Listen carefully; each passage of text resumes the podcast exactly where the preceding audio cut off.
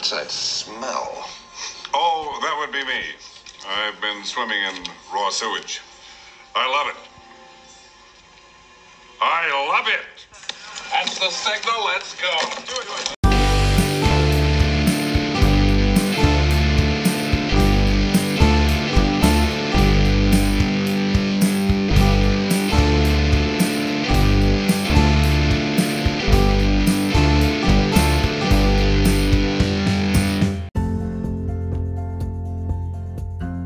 time for another episode of Trimming the Musical Fat, the podcast where we trim albums that are too damn long. I'm Stephen Nicholson, And I'm Paul Nicholson. and together with our guests, we're going to be t- the Georgia's finest, REM, and their first album as a trio, 1998's Up. What's going to make the under 58 minute single vinyl TTMF supercut of the album? Hope, and the Most Beautiful, Lotus, Why Not Smile? Keep listening to find out as we dedicate two episodes to the album. We'll also find time to share some REM jokes, talk about seeing the band live, revisit 1998, debate when REM should have called it a day, and answer as many REM questions as we can in only three minutes.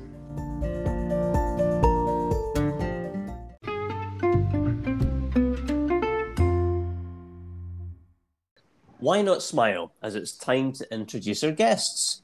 First up, returning for the first time since the U2 Family Feud episode, the shiny, happy person that is Ross Braidwood. How are you, Ross? Very well, Stephen. Very well. Yourself? Good. Excellent. Oh, superb. Uh, on holiday now, so uh, yeah, very superb. Awesome. Okay, and uh, he talked P- Pink Floyd previously, but he's back for REM. He's on the wine, not the Orange Crush this evening. It's Davy Mellon. How you doing, Davy? You're right, I am on wine.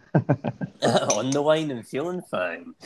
um, last, but by no means least, the man who likes to make everybody hurt. It's Paul Murphy. and ma- and make of that what you will. How you doing, Paul? Oh, I'm hurting. Okay, good. Good. Well, you, you've got a couple hours of this, so it's going to hurt even more. so, guys, uh, thanks for joining. And uh, I suppose the uh, something that we need to discuss is this is the first time since uh, we watched the, the Euro 2020 football tournament semi-finals over the last two nights, and we now know both Italy and England have made it into the final. So, who are you tipping to win it come Sunday? Ross, maybe start with you.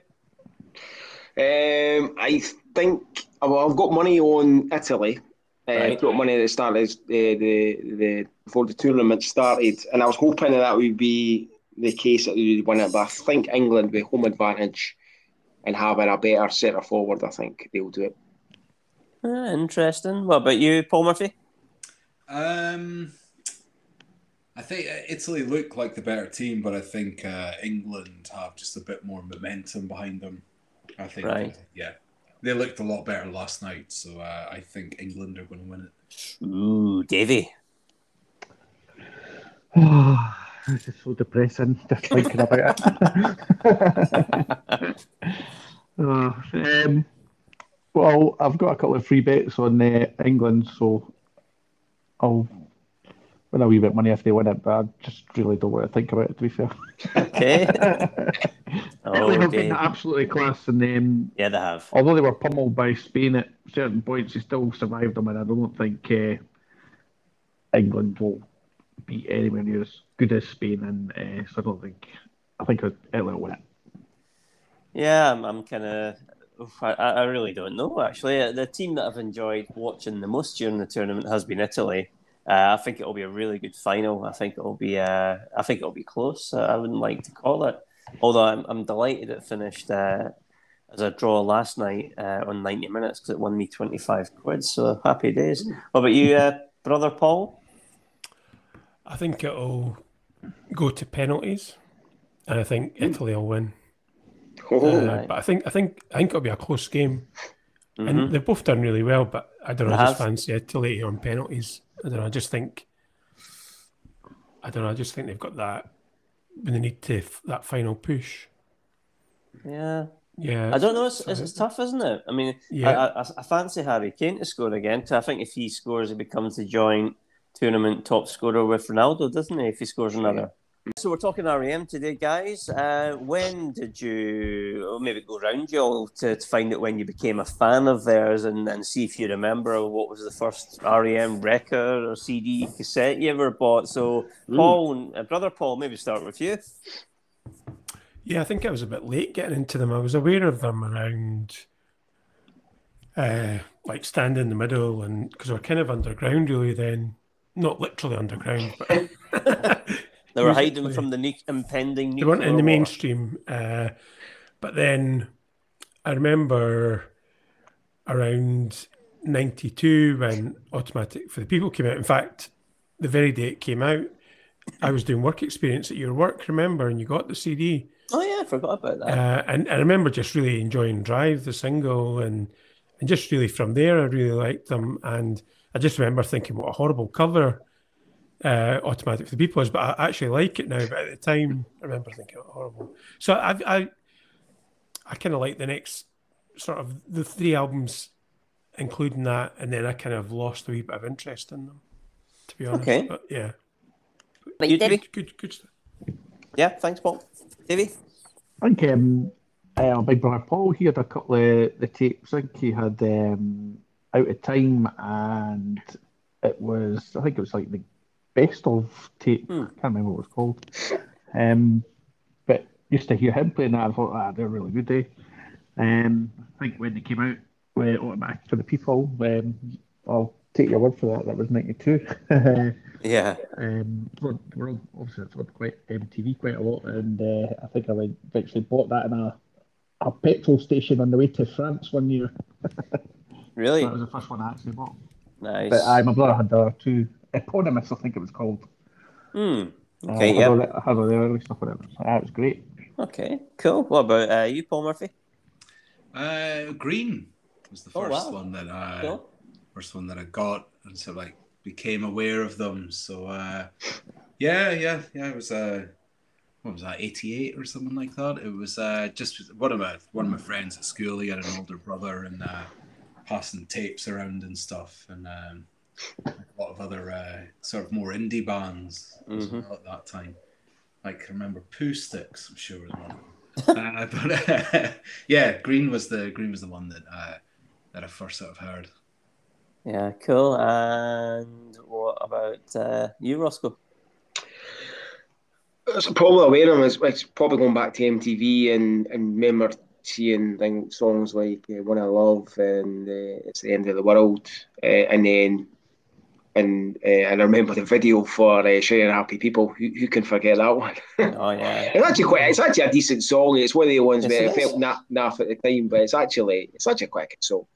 Um, is. Yeah. not, not necessarily the best, but it was probably where I became a, probably a fan was when my brother, I think my brother bought Drive on single and then bought Automatic for the People on record. So I remember Right. that. Um, and to be fair, it was probably the first album I actually bought of REM was a few years later was Reveal, I think. Was the first one that because I, I didn't need to buy Automatic for People because my brother had it, kind of thing. And um, so that's been kind of it. And I've, I've just steadily bought more of the sort of back catalogue as time's gone on. And uh, it's probably a, a band I probably appreciate more now than I've probably I've ever done. Just one of these super bands that have just a bit of longevity and just great melodic music. Yeah. Yeah, I mean, for, I think for me, uh, that the yeah, I was aware, very similar to yourself, Ross. You know, you were just aware of them, and, and Palmer faces, you were aware of them, maybe like some of the stuff, and I think with obviously out of time in '91, that was when the they really hit the mainstream, and and I ended up buying.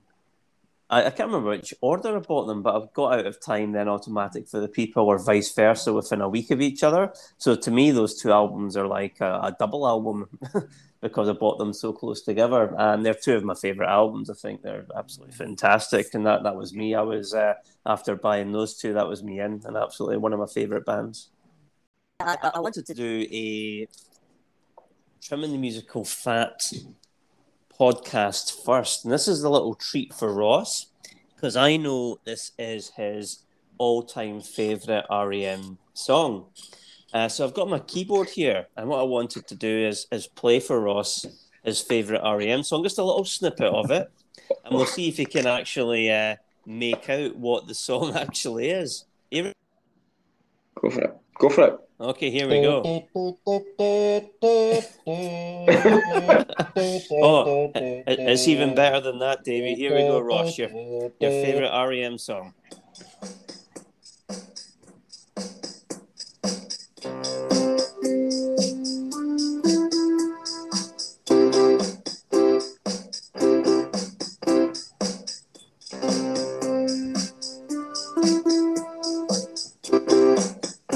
Champion the Wonder Horse.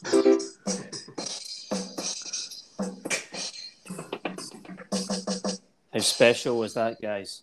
Is that uh, Eurocrat has reformed? the world wishes, the world wishes, Paul. Uh, so, Ross, what was that song? I've not got a clue. 'Cause I was. Is it Airport Man? It is Airport Man. Is it, right? yeah. I, initially, I thought, right, you came my favourite song, and uh, I thought, nah, that's definitely it. Airport, Airport Man. Man. I think that's going to be everybody's favourite from this album today. mm. Okay, there, there's a little treat. So, uh, but anyway, back to business. Thanks for joining us tonight, guys. It's uh, time to take it all the way to Reno.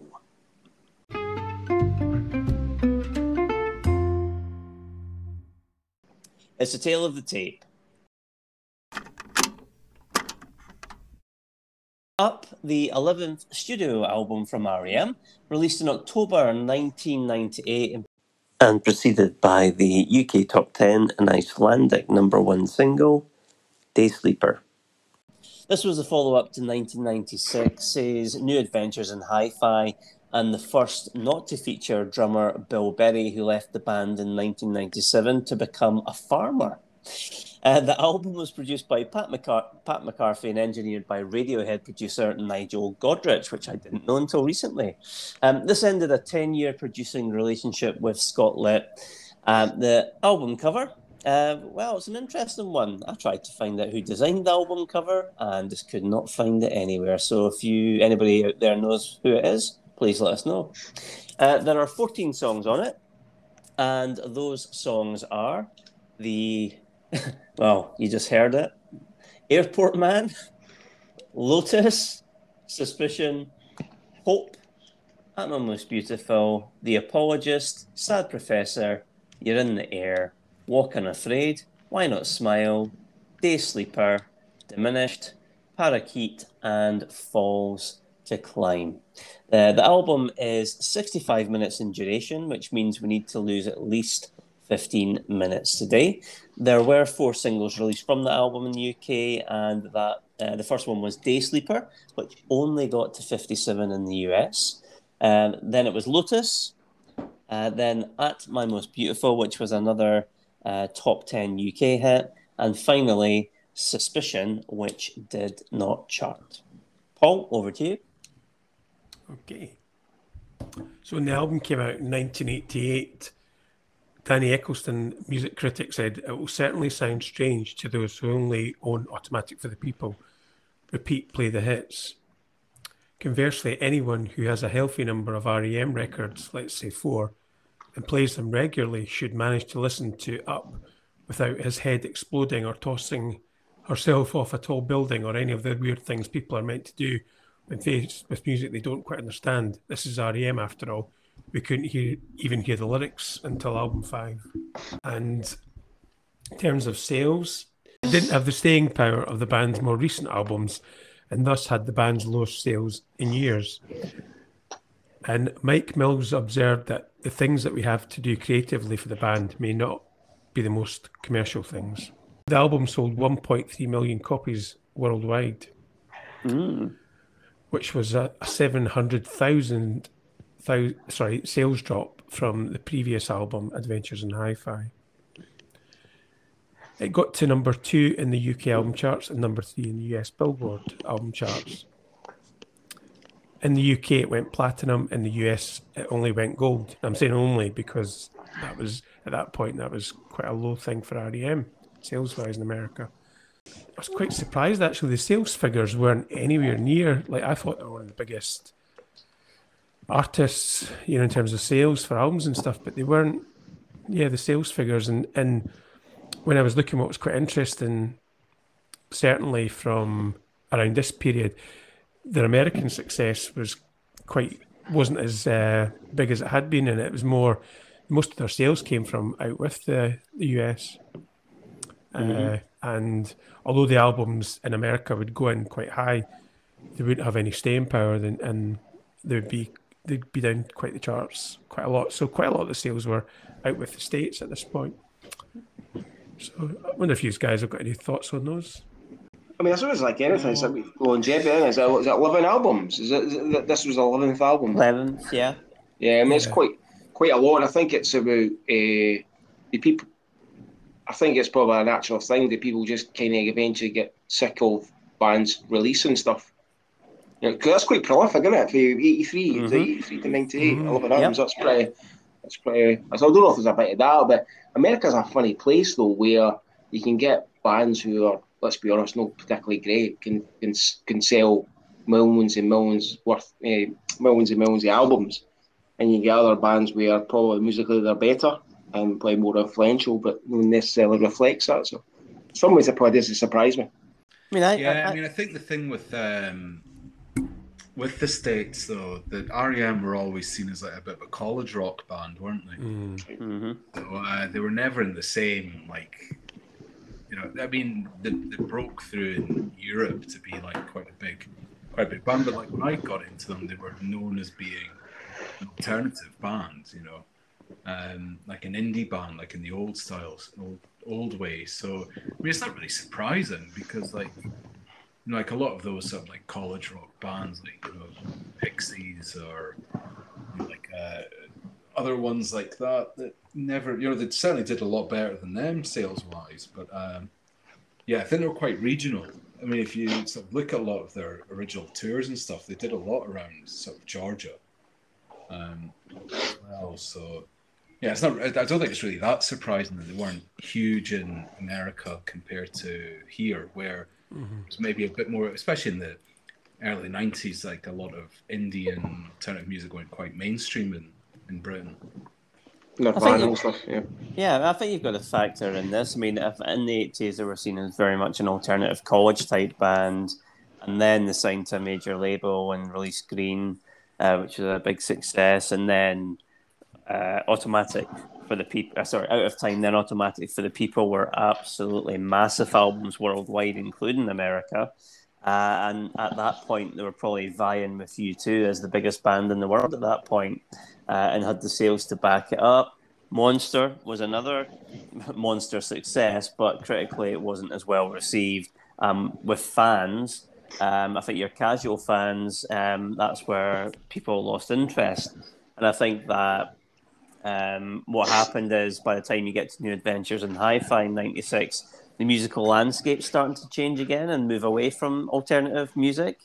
And, and what had been popular as REM had really come to prominence. Uh, and, I, and I think that was just a natural thing. And I think their sound was changing where it was maybe more appealing to uh, perhaps European audiences compared to American. They were starting, especially with this album, starting to move away from what they were perhaps known for. Uh, and so I think their obviously appeal in America became uh, more selective at that point.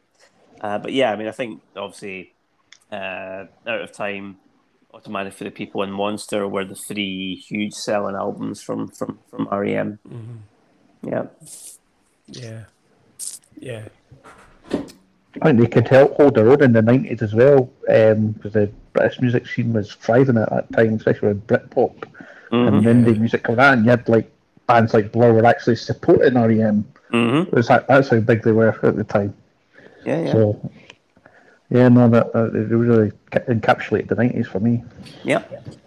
Yeah, I think what's Okay. what was interesting as well with uh, with Up was that it was the was it not uh, technically the first album that was released on their new contract? No, it was New Signed- Adventures in Hi-Fi, I think. No, because I think that was that was actually still under their old contract, although they'd signed it before. And uh, yeah, Oh, that did was sign it after that? 2000. So yeah, so they, they that was the last album on their contract on their old contract. Um, so you don't know if Six they're million or something, it, yeah. that They've, Oh, yeah, uh, it's massive. Yeah. they've got like the money. What was it like sixty million? Yeah, Uh, Aye, million, 56 or something, yeah. They've got the money, and it's kind of like right. We're going to take it easy a bit. We've got the advance. We can just chill a bit. Yeah, no, we're, we're going to lose we're going to lose one of our founding members and change our sound. That's not necessarily a bad thing, though. I mean, uh, yeah, obviously the guy leaving, and that's sometimes you lose something, and when you lose, not necessarily. I don't know how how involved Paul Berry was in terms of the writing of the music, but it's, It was, it's- yeah. Uh, but I don't know if there's just something as well, just around just losing that that founding member. Just you lose something in there that Mhm, makes uh, the band band just just come together, and uh, bit of that. Mm-hmm. But then they were they were what maybe by that point, once you get to Monster, what maybe eight nine albums in, you want to see bands, you know, going into different territories and trying Mm-hmm. different, different styles of uh, music rather than just keep repeating themselves. I think they've done the right thing. It's just whether they can produce the same level of music. That's the that's the hard part. But that's for everybody. Mm-hmm. That's always Yep. a hard thing. Thanks for that. So we're now going to go through the the top ten the top ten best selling singles of that year, 1998. Okay, so we're going to start at number number ten, "Never Ever" by All Saints. At number nine, "Together Again" by Janet Jackson. At number eight, "Iris" by the Goo Goo Dolls. At number seven, "Torn" by Natalie Imbruglia. At number six, "Frozen" by Madonna. At number five, Truly Madly Deeply by Savage Garden. At number four, The Boy Is Mine, Brandy and Monica. number three, I Don't Want to Miss a Thing by Aerosmith. At number two, Believe by Cher. And number one was one of the best songs ever, My Heart Will Go On by Celine Dion. Oh, jeez. what a rank year for music, eh? Terrible year. Wow. Wow. yes. So what do you think about that top 10 then? I mean, a Well, couple I've got to say- already what- I've got to say Iris. That's a great. That's a great song. It's one of the ones yeah. where it's uh, it's one of the bands I've never ever got around to buying any of their albums, but I remember that song came out. I actually may have featured in a film. I can't mind if I did or not. Um, but yeah, just a terrific um, melodic guitar, guitar guitar track. Not heard it for quite a long time, but aye, brilliant song. Gonna say that women ruling the roost in that top ten, aren't they? Yeah. well, Yeah, well, from 10, 10 to 6, it's women. Mhm. Yeah, pro- probably about three quarters. Yeah, it's Yeah. well spotted. Um, Madonna, that's a great. That's one of her best songs. Ah, Frozen. it's, it's, it's, a- it's Yeah, a classic. Brilliant song, Frozen. Yeah. I know. I hope she went and sat by the fire after she did that song Ah. anyway. Aye, she, she, there, there was a, a ray of light to unfold her. Oh, Yeah. oh, I remember the video actually. The video was pretty good, wasn't it? Mm, it was. Remember that? Yeah, that was that was Yeah. her big comeback. Remember? It was, She- yeah. She'd, she'd had a brilliant couple album. of albums that were yeah, it's a cracking album. Ray Oh, no, man. Yeah. Yeah. And she was aging gracefully as well, not Yeah, like yeah. now. Aye. Uh, the the stars aligned for that that al- album. Ray Yeah, of Light. yeah, Yeah, that's great. yeah. William Um, Orbit. William Orbit was the William Orbit. producer, so Mhm. he may have done a lot of good stuff. But I think that was it. The way I mean, that, she, that was a kind of comeback, and then after that, It just- was. it was pretty rank. Was it after that? Yeah. It was like Uh, music was good. the Music album was good. was it? Mm, Uh, yeah, I think it was. Yeah, good album. But um, yeah, I mean, I think that was, uh, yeah, I mean that that was one of the albums of the summer that year. Just remember that Mm. was played everywhere. Yeah, really Right. good album. Ar- arguably our best one, I would say. Yeah, yeah, Mm. certainly. Mhm. Yeah, no, that was good. And what about you, Davey? Any thoughts on those top 10? M- Mariah Carey must have had a foul year that year. Eh? I know she, she didn't manage to get in the top 10. Uh, no, Aerosmith's obviously the best song on it, I think. Mhm. Um, what was that, Armageddon, was it? Yeah, Yeah. So I'm sure that'll be coming up in the next uh, your top ten movies, I would imagine. Yes, it might well be. Yeah, might well, might well come to that very soon. Actually, yes. so stay, stay if you want to listen. You don't want to miss a thing. Okay. So we'll now do uh, the top ten albums of that of that year worldwide.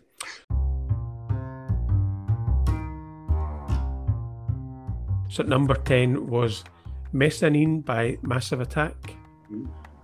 At number nine was The Hits by Phil Collins, a favourite of Noel Gallagher, of course. And hmm. at, at number eight was Hello Nasty by the Beastie Boys. Hmm. At number seven was The Best of 1980 to 1990 by U2. At number six was Supposed Forman, Former Infatuation Junkie by Alanis Morissette. At number five was Number Ones by Mariah Carey. Hey. At number four, The Miseducation of Lauryn Hill by Lauryn Hill. At number three, we talked about it before, was Madonna's Ray of Light. At number two was Titanic by Celine Dion and James Horner.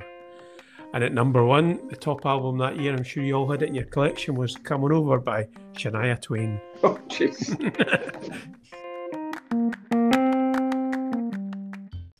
Man, So- man, I Vintage. feel like a woman. I actually own. So you think you're Elvis or something? albums. I own six of those albums in the top ten. Shame on you. That's not in the top ten, Ross. I've got a, uh, I've got. I mean, Mes- Mezzanine's a fantastic. Uh, it's a brilliant album. I remember that. That came out. Uh, was it Teardrop?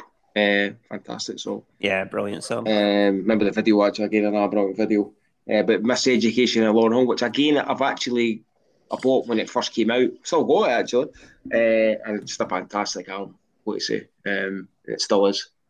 If for anybody who's not no checked out, worth worth a worth a go. It's not really the kind of music that I'm into. I've got to say, but it's uh, fantastic, start to finish. The Beastie Boys album's really good. Hello, Nasty. Yeah. Uh, for me, that was their last really great album. Is that the album cover where it's like a almost like they're opening a tin can Yeah, or something? that's the one, That that's yeah, the it's one. got a cool cover. I like Yeah, that. it's got uh, intergalactic Aye, body moving on that one. Yeah, Intergalactic, yeah, it's a brilliant song, isn't it? Yeah, Is sabotage on that. no, that No, was no. on uh, their their '94 album. All right, Yeah. okay. I'm managed to see uh, two of those albums played in their entirety live. Oh, really? Get getting to our age, they do 20th anniversary gigs where they just play the entire album, which is I Is never Phil knew you'd Collins? seen. Phil I never knew Collins, you'd yeah? seen Shania Twain before, David.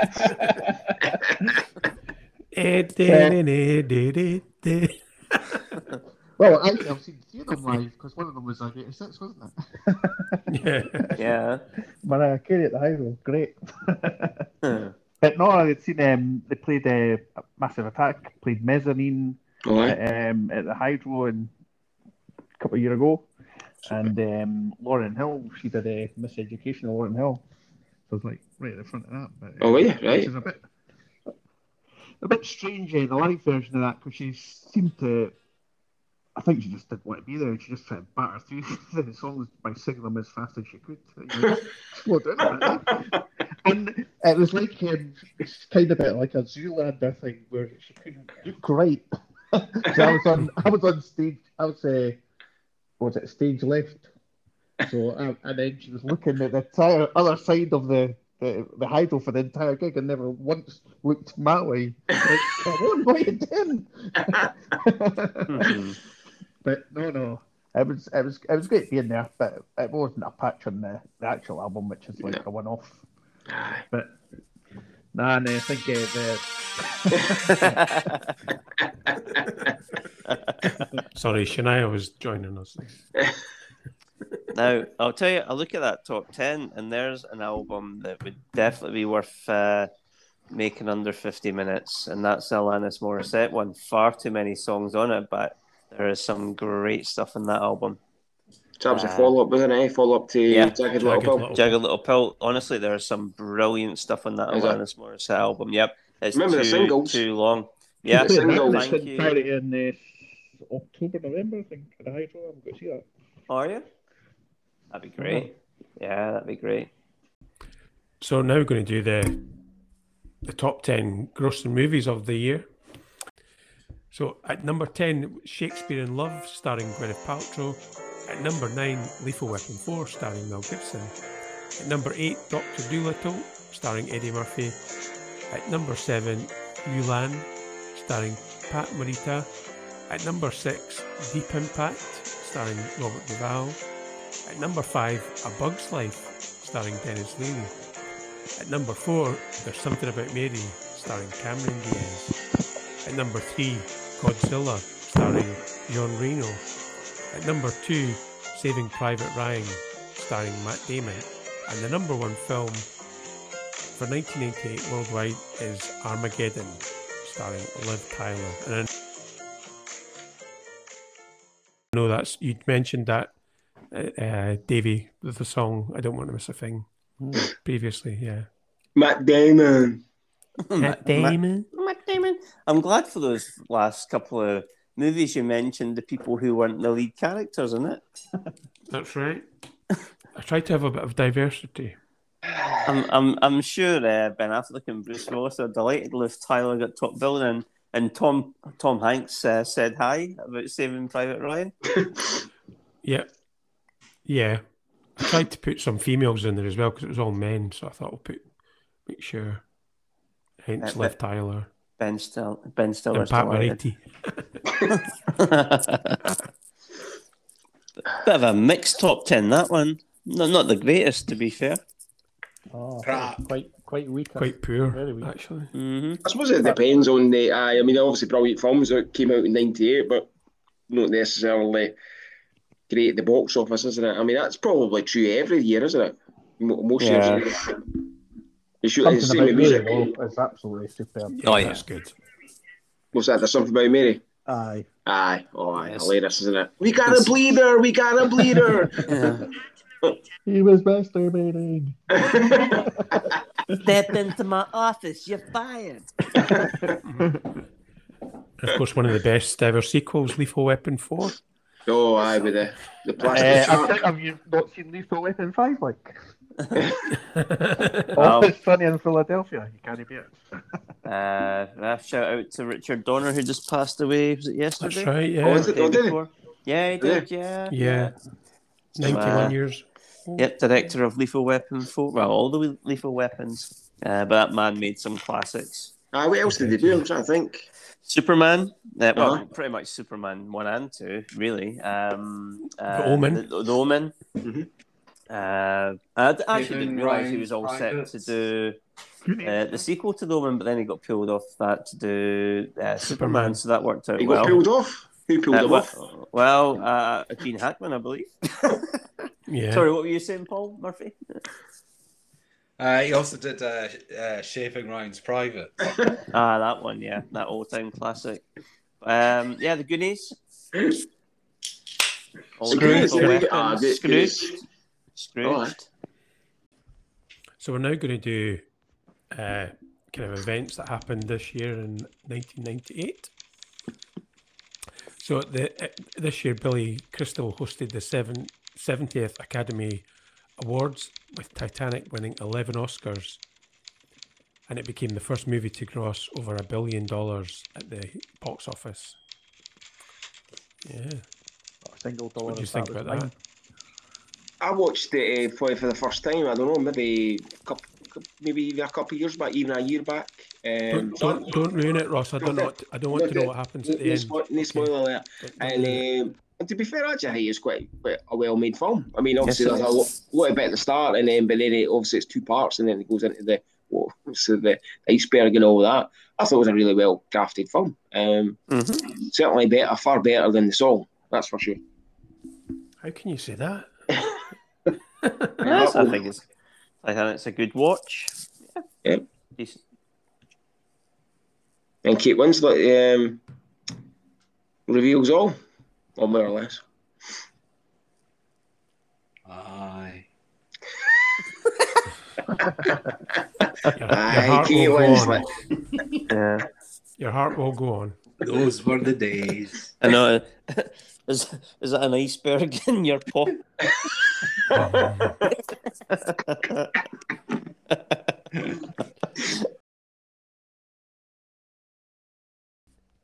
And and following that, uh, the last football World Cup of the century is held in France, which is eventually won by the hosts in a 3 0 victory over Brazil. This would also prove to be the last time Scotland qualified for the World Cup to date. Yeah. okay, and the last event this year, which is a big, actually a big thing for people who are doing the podcast, it was Heart of Midlothian Football Club won the Scottish Cup this year, and it was their first silverware for 36 years. Okay, then. So that's that's the three news stories of 1998.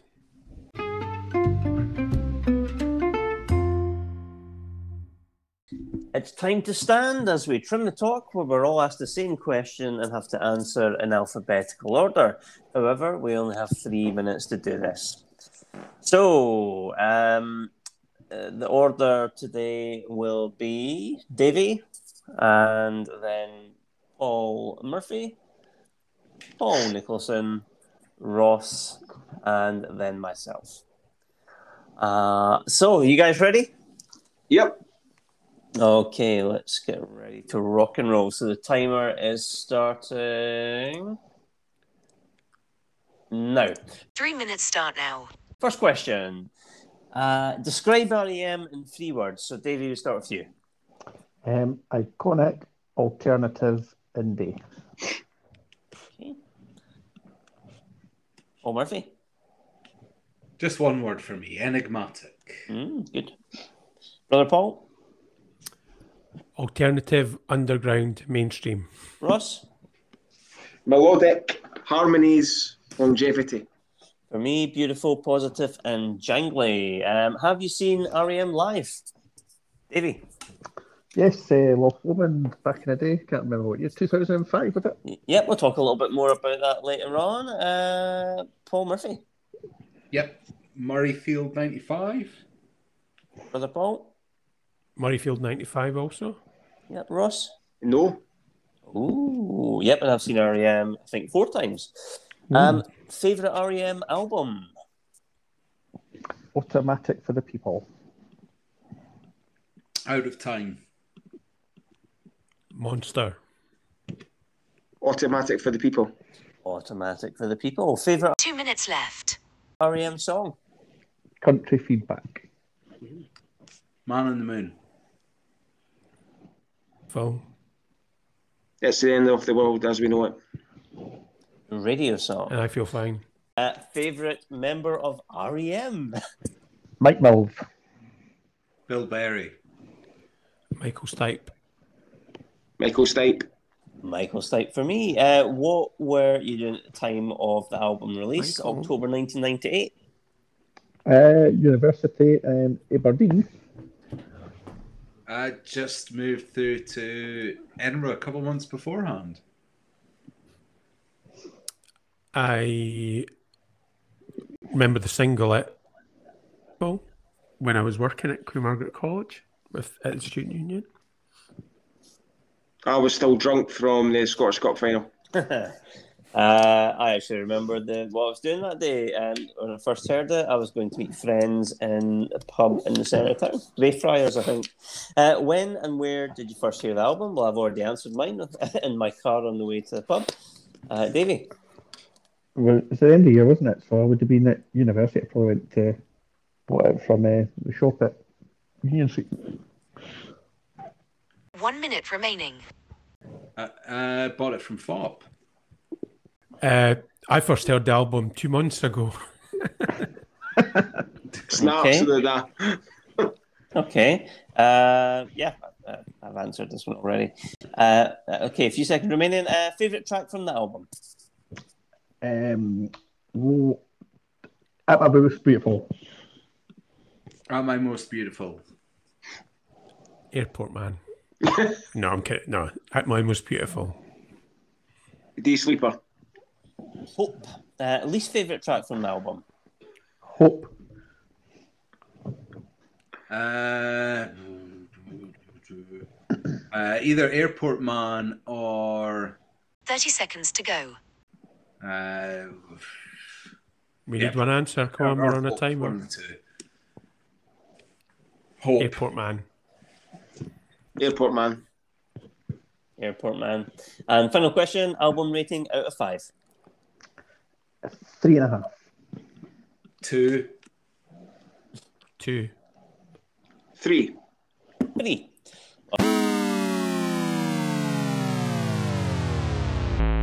Well done, guys. So that is our question. So I want to uh, maybe at this point just pick up on your general thoughts about the album, and then we'll maybe talk about seeing REM live. So um, I'll maybe kick us off for this one, just my thoughts on the album. So I, I, I bought it obviously when it came came out, and actually, what's quite interesting about it is I'm kind of not being fair to it because at the gym this afternoon I was listening to the new Apple Dolby Atmos mixes of of the REM's Automatic for the People and the Beatles' Sergeant Pepper's Lonely Hearts Club Band, uh, and obviously Up is not anywhere near the the, the greatness of those two albums. But anyway, um, I- in fact, I was going to ask, have have you guys listened to any of the Dolby Atmos stuff yet? The Apple No, are not yet. No. No, not yet. No. Yes. Yeah. Yeah, it's impressive, Yeah, Paul, it's isn't great. Yeah, it's, Yeah, it's really brilliant. Yeah. Really good. You work for uh, Dolby, Stephen. I know. I, I'm. I want percentage points. Thanks to Um, get Tam, Tam. Dolby that know. invented it, wasn't it? Tam Dolby. so yeah, but I mean, coming back to the album, um, I think yeah, you need to remember uh, that 1998. This was a huge change in sound for the band, much more electronic influence than any of the previous music. And, and I think that took a, a bit of an adjustment. Uh, and I think uh, they lost uh, a fair bit of their audience in the US uh, because of that. Um, but you know, I like my favorite bands doing something different, um, and I think uh, you know some of the songs work within that newer sound, and others don't. Um, I think this and the album itself, I do tend to go back to this one from time to time to give it a, a listen. So it's not like some other things where you don't listen to it after the, the year you bought it. I, I do go back and listen to this from time to time, and my thoughts in 1998, 1999 are the same as they are revisiting it this year. It's too long. Um, it's got far too many slow to mid-paced songs on it. Uh, it lags really badly about the middle to second half of the album.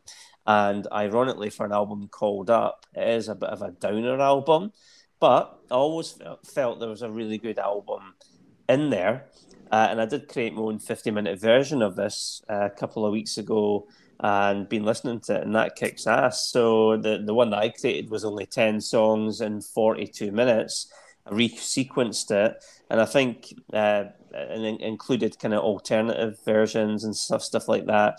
And I think it's yeah, uh, it's got a better overall pace. Uh, there's a, a fun, jaunty instrumental B side put on there. I think the alternate versions of some of the songs are more raw and sound a bit more like, if you like, a, a typical REM, and I think they sound better. Um, and actually, this is one of the reasons we're doing this podcast. This is one of those albums that I've, I've wanted to do this for years, where I thought it could benefit from just uh, doing something different with it. Uh, so yeah, I've enjoyed revisiting it. Uh, but yeah, that, that's my thoughts on the album, uh, brother Paul. So you you've only heard this for the first time recently. Yeah, I mean, I'd heard the singles and heard a few of the tracks, but uh, it was when we were planning on, you know, we were setting out what albums we were going to do a couple of months ago, and that, that was when I thought, oh, I better get uh, listening to this. And it's it's okay. It's not not a bad album, but I think around for me, I stopped. Like I was really I remember being really dis- disappointed with Adventures in Hi-Fi because I remember you'd had all the album, the three previous ones to that, and I really liked them. And Monster for me was like really, I really fe- felt that was their best one. And then, so at this point, really, my interest in them had kind of waned a bit, really. Although I loved the singles from the Yeah. album. But yeah. So Paul Murphy, uh, you obviously got into REM around about Green time. So what were you thinking of this album when it came out? Yeah, I mean, it's it's. I remember being a bit underwhelmed by it at the time, and um, going back to and listening to it now, I just don't think it's a very good album. It's, um, I mean, I remember when it came out, it was like promoted as being this is like a big change for them. Um, you know, they've, uh, you know, Bill Berry's not with them anymore, and it's like they're a, they're a trio, and they're going to be focusing on electronic music. And the first few songs are kind of like that. Um, sounds a bit like Air or Beck. Sounds very much of the late '90s, and then it kind of sort of begins to just descend into like typical REM songs, but not great ones.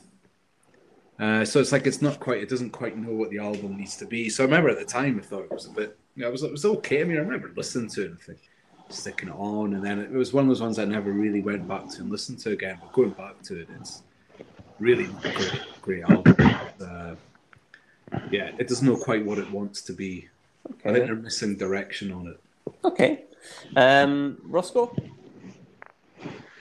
Aye, well, I suppose it's, I've, I've only really only knew the singles. I don't know the album that long. It's probably only been a couple of months. I think I've had it. Although I have listened to it quite quite a bit, quite extensively, and it's. I think in my initial thoughts were, mm, "This is not very good," but it's like anything. It it kind of the songs grow and you, and you have to do it with albums. Then you have to give them a, a chance to kind of get into your uh, in your brain, and uh, it's probably got the singles, well, th- at least three of the singles, very good songs. It's then got, I think, really good album tracks as well that I didn't know before. But there is quite, there's a couple kind of, there's definitely three or four songs that uh, that didn't make it on my sort of final cut. Um, and then, also just to go with, you know, in terms of some additional um, alternative versions that you had up, Stephen, in terms of I picked one of the sort of the live studio version of one of the songs, and it does. It's it's like anything. It's just subtle things where a producer produces an album, and then sometimes you hear a different version, and it's just it's subtle differences, but it's just a far better song. And I think that's probably I think the song I actually picked in the end. Um, so why not smile? Yeah, pick that that that version. It's just a bit better, and maybe it'd be interesting to see here studio alternate studio versions of all the songs, and you had that as an album, would it actually sound better? You know, it's, it's maybe it's how it's produced, or maybe the songs just are quite up up to up to speed. But um, I think a decent album. I, I think it's uh, it's not it's not a shocking album. It's certainly not. Um, but they've definitely done better before and after. Okay. What do you think, Davey? I know, I mean, at REM, are pretty much up until they disbanded anyway, were pretty much part of the soundtrack of my life because I can remember every album, or most of the albums from Green onward, like coming about at exact points in my life. So it was more like a, an event when one of your favourite bands releases an album, you would actually take the time to go and walk down to the shops on the day it came out and then buy it, and it was just spending your ten pound or whatever. It was like uh, it was one of these great things to do. And then I really loved the New Adventures in Hi-Fi, and I, I thought that was a great album. So it was interested to hear what this album would be like. And I remember buying it from a shop in Aberdeen, a wee independent shop, kind of like a flop, and taking it home um, and and listening to it for the first time, and it started off really chilled out. I mean, I, Airport Man isn't the best, but at the time I thought it was thought it was quite interesting the way that they were going, and they quite relied on a lot of drum machine type things because obviously uh, Bill Berry wasn't kicking about anymore. Uh, he decided to go buy the farm, but in a good way. but no, no, it was just um, just one of one of these things that they were great. Yeah. Thanks. I think I think um, re- re-listening to it um, recently, like I thought I'd have a wee skip through it just to try and figure out what what songs I'm going to put on. So we just listened to the intros of all the songs and all that. Well, that's rubbish. That's rubbish. That's rubbish. That's rubbish. That's rubbish. That's rubbish. But it wasn't until I actually went put on and actually listened to the album when it's ah that's actually really good. It's not it's not as bad. It, Mm-hmm. And thank you, Davey. So uh, that's our kind of thoughts on the album, general overview. Uh, let's talk about seeing the band live. So, Ross, you've not seen the band live, but uh, the rest of us have. Uh, so, I think Paul, you seen the band? Uh, in fact, both Pauls. Is that the only time you seen REM? Was it Murrayfield in Yeah. 1995? Yep, yep. For me, yeah. What was your thoughts on seeing the, the band then? Uh, they were pretty good. Um, it'd been a. I was supposed to go and see them in um, '89. Uh, Oh, wow. I had uh, I had tickets uh, bought for me by my cousin uh, at the Barrowlands, but I was too young because it was an 18 only entry, so I couldn't go as part of the wow. Great And then they never toured again until I think '95. So Yeah. yeah, it was a long time waiting for it. Oh, that sucks. That would have been amazing at the Barrowlands. You don't get a fake ID, no? I don't think I would have got away with it at 14. Oh, that's, that, that's a real shame. Uh, so, yeah, you enjoyed the show in 90, 95 and uh, Brother Paul?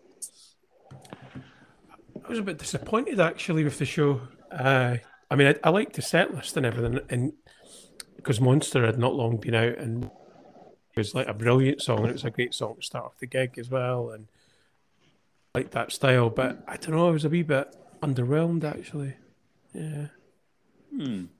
Uh, who, who supported? It was the Cranberries that supported. yeah, the Cranberries. Yeah, Hmm. Yeah. uh-huh. Yeah. Uh, Davey, were you at Murrayfield?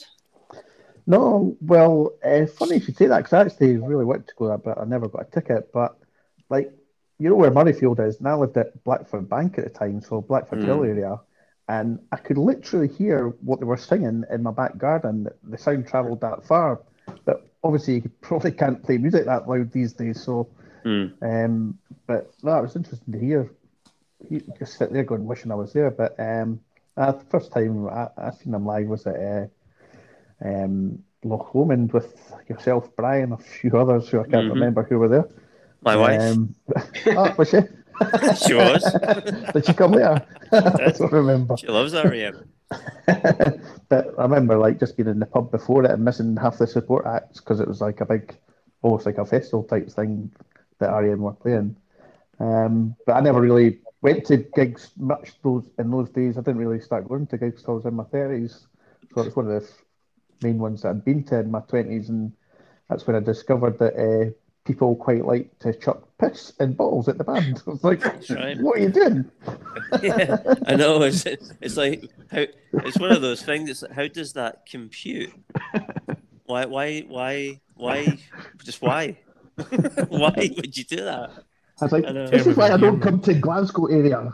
They chuck piss at bands. Just come to Edinburgh. I'm sure Michael Stipe at one point was. Um, he nearly walked off, aye. yeah, that's it. I think. Uh, he used a couple of naughty words to say that uh, if somebody did that again, uh, there was going to be repercussions.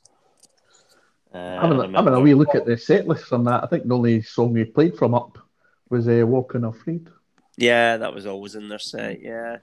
which is Uh, tremendous, but they didn't play anything else off up, which Oh, considering did- it was only a couple of did- albums before, they didn't. Hmm, didn't do Day Sleeper, no? No, no. Hmm, that's interesting. I know. Um, yeah, I mean, coming back to to, to I'll, I'll get back to to Loch Lomond, but uh, you enjoyed the Loch Lomond show, though, Davey? And they didn't actually play It's the End of the World and If You'll Find It then. That Did they not? uh, it was Man in the Moon they finished with. Oh, okay. You enjoyed the show, though, yeah. Oh, aye, brilliant. Uh, yeah, so I seen them for the first time in 1995 in Murrayfield in Edinburgh. Uh, enjoyed it. Thought it was a good show, not a great show. The set list was obviously very uh, weighted towards the rockier stuff. So lots of stuff from Monster and I think stuff from Out of Time and Automatic for the People by and large was avoided. Uh, the next time I saw them was in 1999 when they were touring that album. Uh, they weren't going to tour that album. And what happened is, I think, uh, obviously the sales weren't what the, the, the hoped they would be. And uh, I think a four month European tour was hastily arranged. So, so yeah, uh, so they played Stirling Castle, which was a great uh, venue for it. And it was one of the best concerts I ever went to.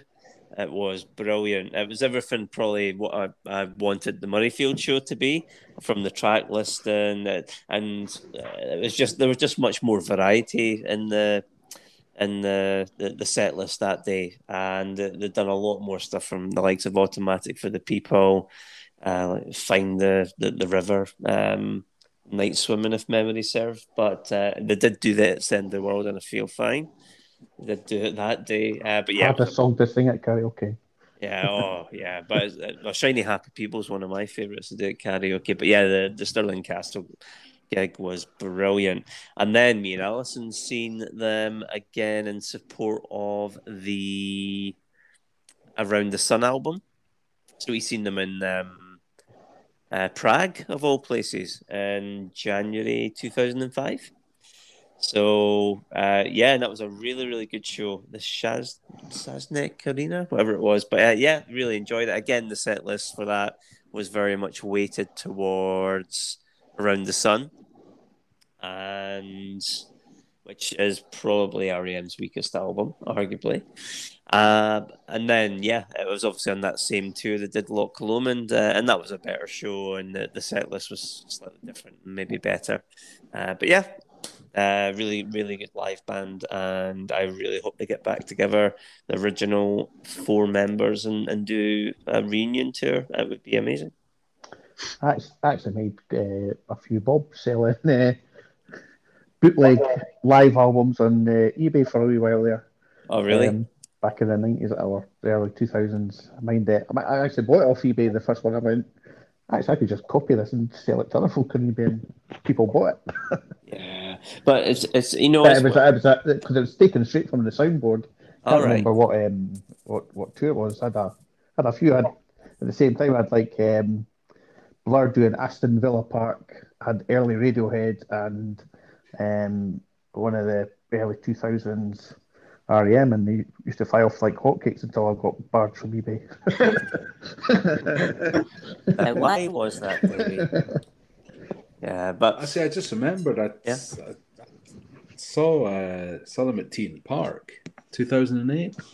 I was just thinking about it Ah. because I'd forgotten that they were, which was a strange, strange thing that would be playing at a festival. I always thought, hmm, but uh, yeah, it was. Um, that was that was quite good because I went there because the Verve were playing on the Friday. Uh, as well, um, so it was a really good. good gig. I was thinking, did I not see them playing at playing at T in the Park? And yeah, looked up. Yeah, I did. Yeah.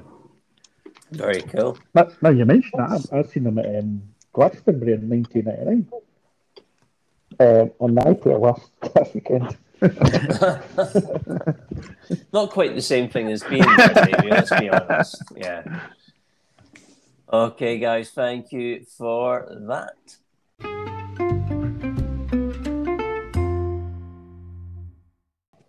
Who will be the king of comedy as we share some REM jokes? So, has anybody got any they would like to share? I think they all have, but they all they'll end with the same punchline. I think. Uh, yeah. uh, that's me in the corner. Well, I, I was actually in an Indian restaurant when I found out that they that they split up and actually fainted. That's me in the corner. Mm. Oh God. I, uh, I mean, I, I remember. Uh, I can't believe I found out when REM split up. I, I suppose the rest of the band just weren't Michael's type.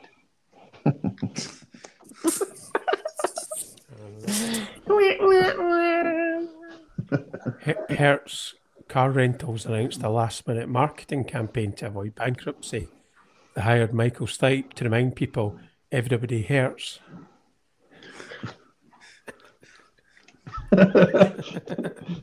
When I, when REM met the Queen, she held up an envelope and then said, "That's me in the corner." Uh, So when's the joke well- starting? Sorry, I know. when's, when's the joke starting? a, a Now, now that you're coming out with one, Roscott. All right, I think we'll we'll knock that one on the head very quickly.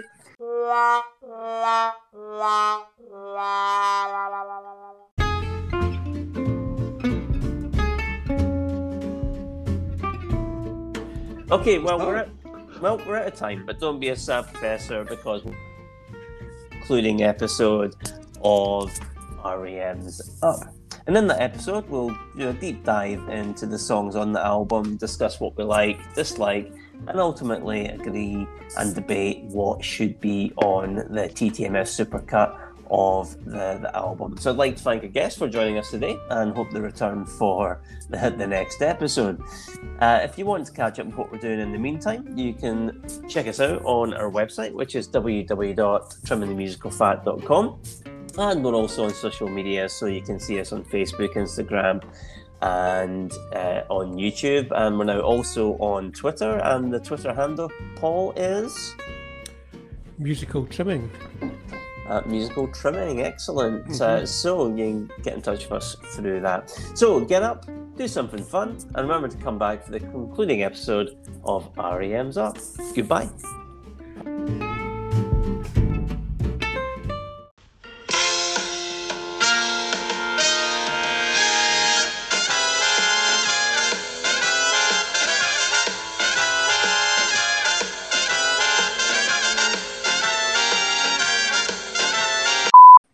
And Michael Stipe, sorry, Mike Mile.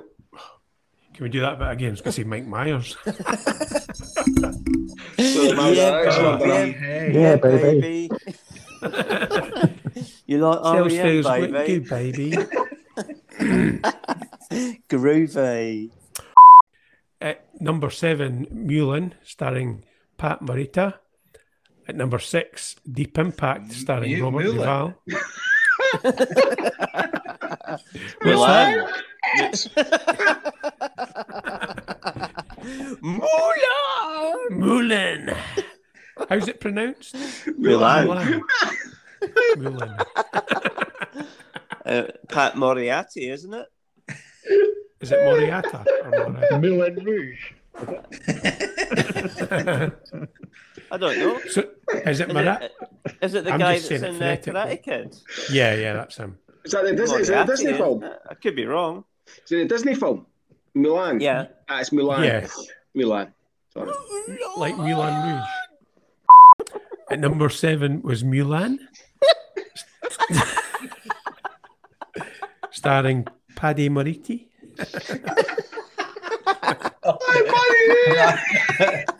Moretti, is he Italian? that Italian guy. Pat Moretti from the from the Karate Kid. It's You like Paddy that? Murray. It's Paddy No. Murray. Whacked on, no, whacked off. And Mr. Miyagi. You should just say starring Mr. Miyagi. Oh, that's right. He, he starred in Mulan. Right. Already Paddy Moretti. Right.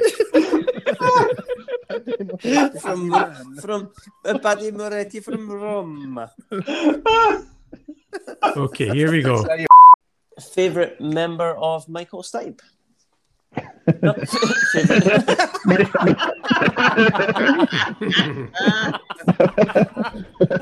Floyd Mayweather. Favorite part of Michael Stipe's body. Eyes. Michael Stripe. I love it. I love it.